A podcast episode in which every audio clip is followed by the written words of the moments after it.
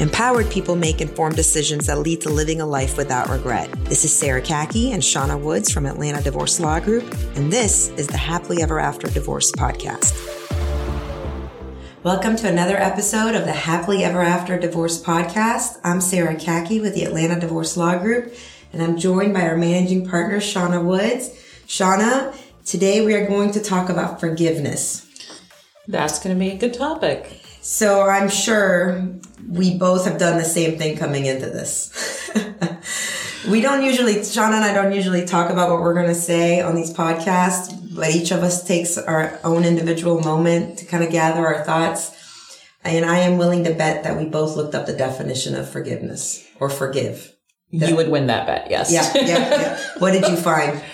Well, I found something interesting. I found, and you might have found something same. I found three types of forgiveness. Okay. Okay. Um, exoneration. Okay. Forbearance and release. Wow. Release. Yeah. That was a good one. It was a good one.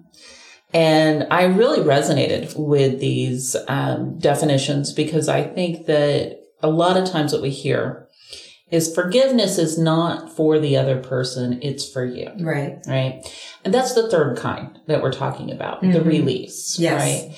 It is you're releasing that anger, you're letting go of that resentment, you're forgiving for the sake of bettering your own life, right? right? Clearing your, clearing your own shelf, right? Making sure that you can move forward and not living a life of anger. Right. right. And I, and I think that's a beautiful type of forgiveness, but it really has nothing to do with quote unquote the perpetrator or the person that you're supposed to right. be forgiving.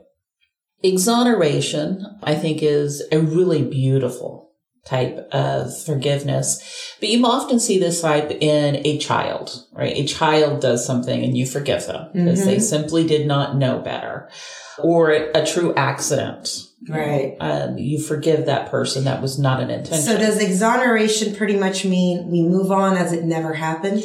You wipe the slate clean. You wipe the slate clean. Right. You, you're, you've, okay, we, we're forgiving completely. And another type, I guess we'd say if you are, you find somebody who truly just came to you and was like, Oh my goodness, I have wronged you. I am truly sorry. You can, on, you see their authenticity. You, you can see that it's very genuine. Right. Right.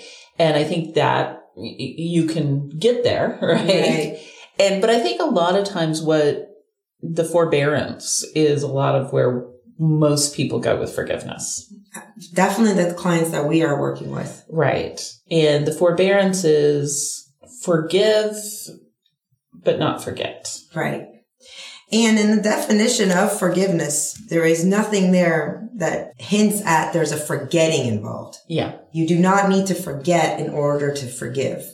Now, I'll tell you this. I don't know if this is um, just specific to me and Hisham. When Hisham forgives, he actually does forget. He has that ability. So he will not remember a negative experience, which is a beautiful gift that he has. Wow. Whereas I don't know if this is um, a masculine thing versus a feminine thing. Whereas I believe that um, for me, I'm more in the feminine, and we hold on to a satchel, don't we? We have a little satchel of data points of incidences, and I'll forgive you, but this one went in the satchel. I'm adding, I'm, I'm tallying it up. Right, right. Yeah. And it, and you know, it will impact your husband's credit score with you. There's only so many more, you know, late payments that I can forgive. And I think that one of the things that is hard, you know, when you're in a marriage is which type of forgiveness are you wanting to do? Right. And are you guys wanting to do together? Right. And obviously, I think one of the, the key points is what is the intention of the person asking for the apology, you know, asking for the forgiveness and how big a transgression, of course, is also because there's some, some transgressions in a marriage that people have drawn that line and said there's no going back. Right. And at that point, I think the only type of forgiveness is the release. And I think it's important for each of us to know and for us to relay this to our partner in life mm. and to our closest people in our lives of this is what I need in order to forgive and to give that to the person who is deeply wants to make things better. Yeah. In order to have that level of maturity to actually give them that of this is what I would need. Have you ever thought about what you need in order to forgive? I have.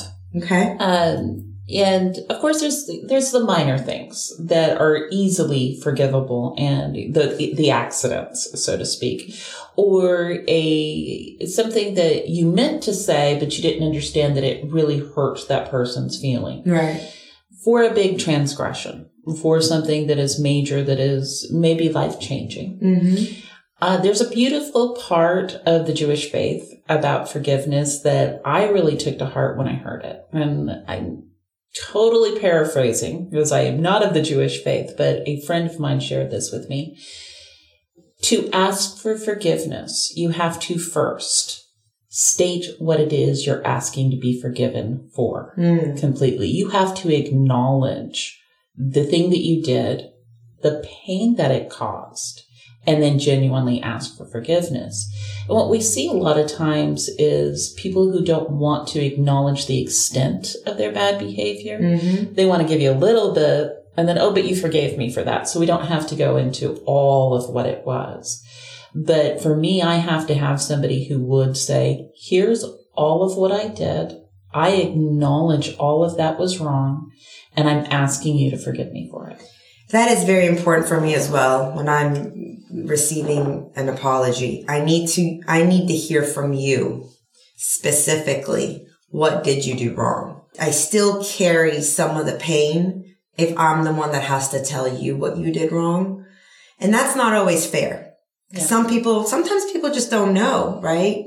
And they just can tell that you're upset about something and they come to you and they're, and you're not able to be the same with them. It helps a lot for me if somebody can truly from their own words acknowledge and give me the validation of my feelings. And I think that's a part that if you are in need of someone to uh, apologize to you, you need somebody to help you understand and help you heal from that. And of course, we all understand that it's for us. Giving forgiveness first starts with doing it for ourselves.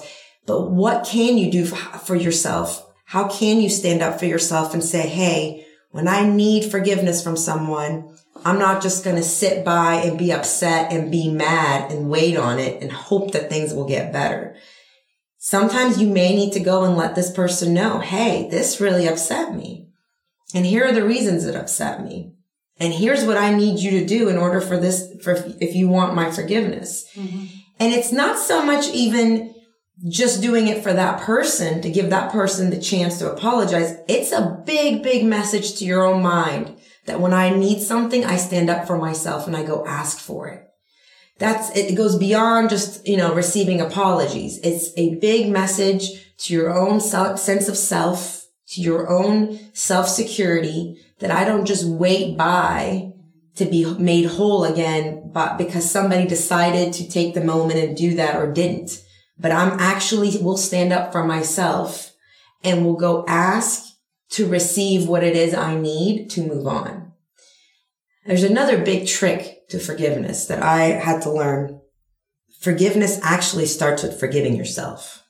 And I think this is the part that is hard for us to internalize because in every transaction we have with somebody, every incident we have with somebody, every experience we have with somebody, there's always two parts to it. Doesn't mean you didn't get wrong.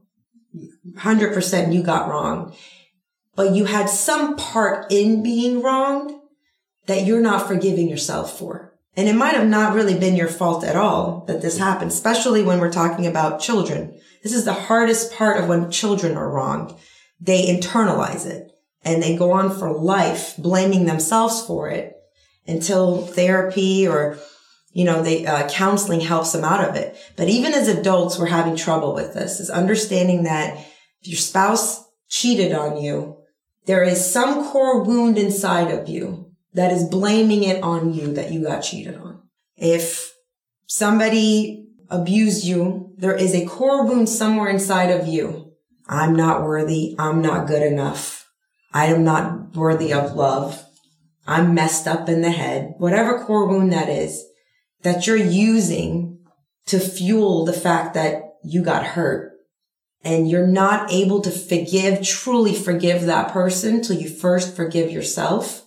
For me, there's times when I'm having a hard time forgiving someone for something they've done. And I find myself having a hard time forgiving them because the way I showed up in that transaction or in that relationship and allowed this hurt to come about makes me actually have a trouble with my own judgment. And that becomes my core wound where I judge myself and I, I judge my judgment where I'm like, can I actually trust my judgment that I let this happen? Until I can forgive myself for that, I have a hard time forgiving the person. That actually happens quite a bit in our world, in with our clients, is they wholeheartedly believe someone, Mm-hmm. right? And they may be being lied to for an extended period of time about a very uh, variety of things. And then they start judging themselves and questioning themselves Yes. about everything they Yes. believe. You know, can I believe this person? I, I thought I could, Yes. but can I? Because I wholeheartedly believed this person. So I absolutely agree with you that forgiving yourself and finding that, um, it's cliche, inner peace Mm-hmm. with your part, right? And I'm not saying anyone would, they're not to blame, but your part in the fact that yes, you played a part in the lie in that you Mhm. believed it. Your part might have been as simple as you believed him. Exactly. That's all. That's all. Right. But now you doubt yourself. Now you feel like I should have been smarter. I should have been more astute. I should have been whatever it is, insert the thing that you have the insecurity about here. And I absolutely agree that until you forgive yourself, you're not going to let go of that anger because with having that acceptance that you played a part into Right. it comes the shame Yes. right? That deep shame. And now you don't want to tell anybody else about that lie, about the thing that you need to forgive because you're owning shame that does not belong to you. and you're looking to make that shame go away through retribution and all other places that will never truly heal you. And in our practice area, family law, what is so heartbreaking is when you have a spouse that was wronged in the marriage somehow looking for the court to give them that retribution. The court will never sit down and say, you ma'am were a wonderful wife. You did everything right and he did you wrong and you, make sir, are a bad man. And as simple as this sounds, emotionally, the child within is seeking that. The child that still believes that life is fair. The child that is like, teacher, teacher, he took my pencil, put him in detention, right? Right. We're still looking for that. Absolutely. I cannot tell you how many times I've had to say to either the spouse, husband or wife, the court is not going to flog them in the middle of the street. They are not going to declare your spouse was a jerk day. Right. You're not going to get the validation you think by telling your story in court. All you're going to get is disappointment at the end of the day that they were not held to the accountability that you wish they would be, because that's not what divorce court is for Right. necessarily. If there's financial things to, we can have some, not, I wouldn't say retribution, but reimbursement Right. anyway. But the vast majority of time, even when we're talking about adultery or, you know, verbal and mental abuse, which is very prevalent, you know, in divorces, it's not going to be that satisfaction that you think you're going to get from the court. And I think it's would be interesting for a lot of us to think that even if we're not in a divorce case and it's just a family relationship, a friend, somebody out there that you feel hurt by, that you haven't been able to forgive yourself for your part in that hurt, where are you seeking retribution for that? And how are you showing up because of that retribution that you're seeking? I think that's it. Was it really good? Thanks. Thanks for listening to the Happily Ever After Divorce podcast. If you'd like to learn more, go to atlantadivorcelawgroup.com forward slash resources.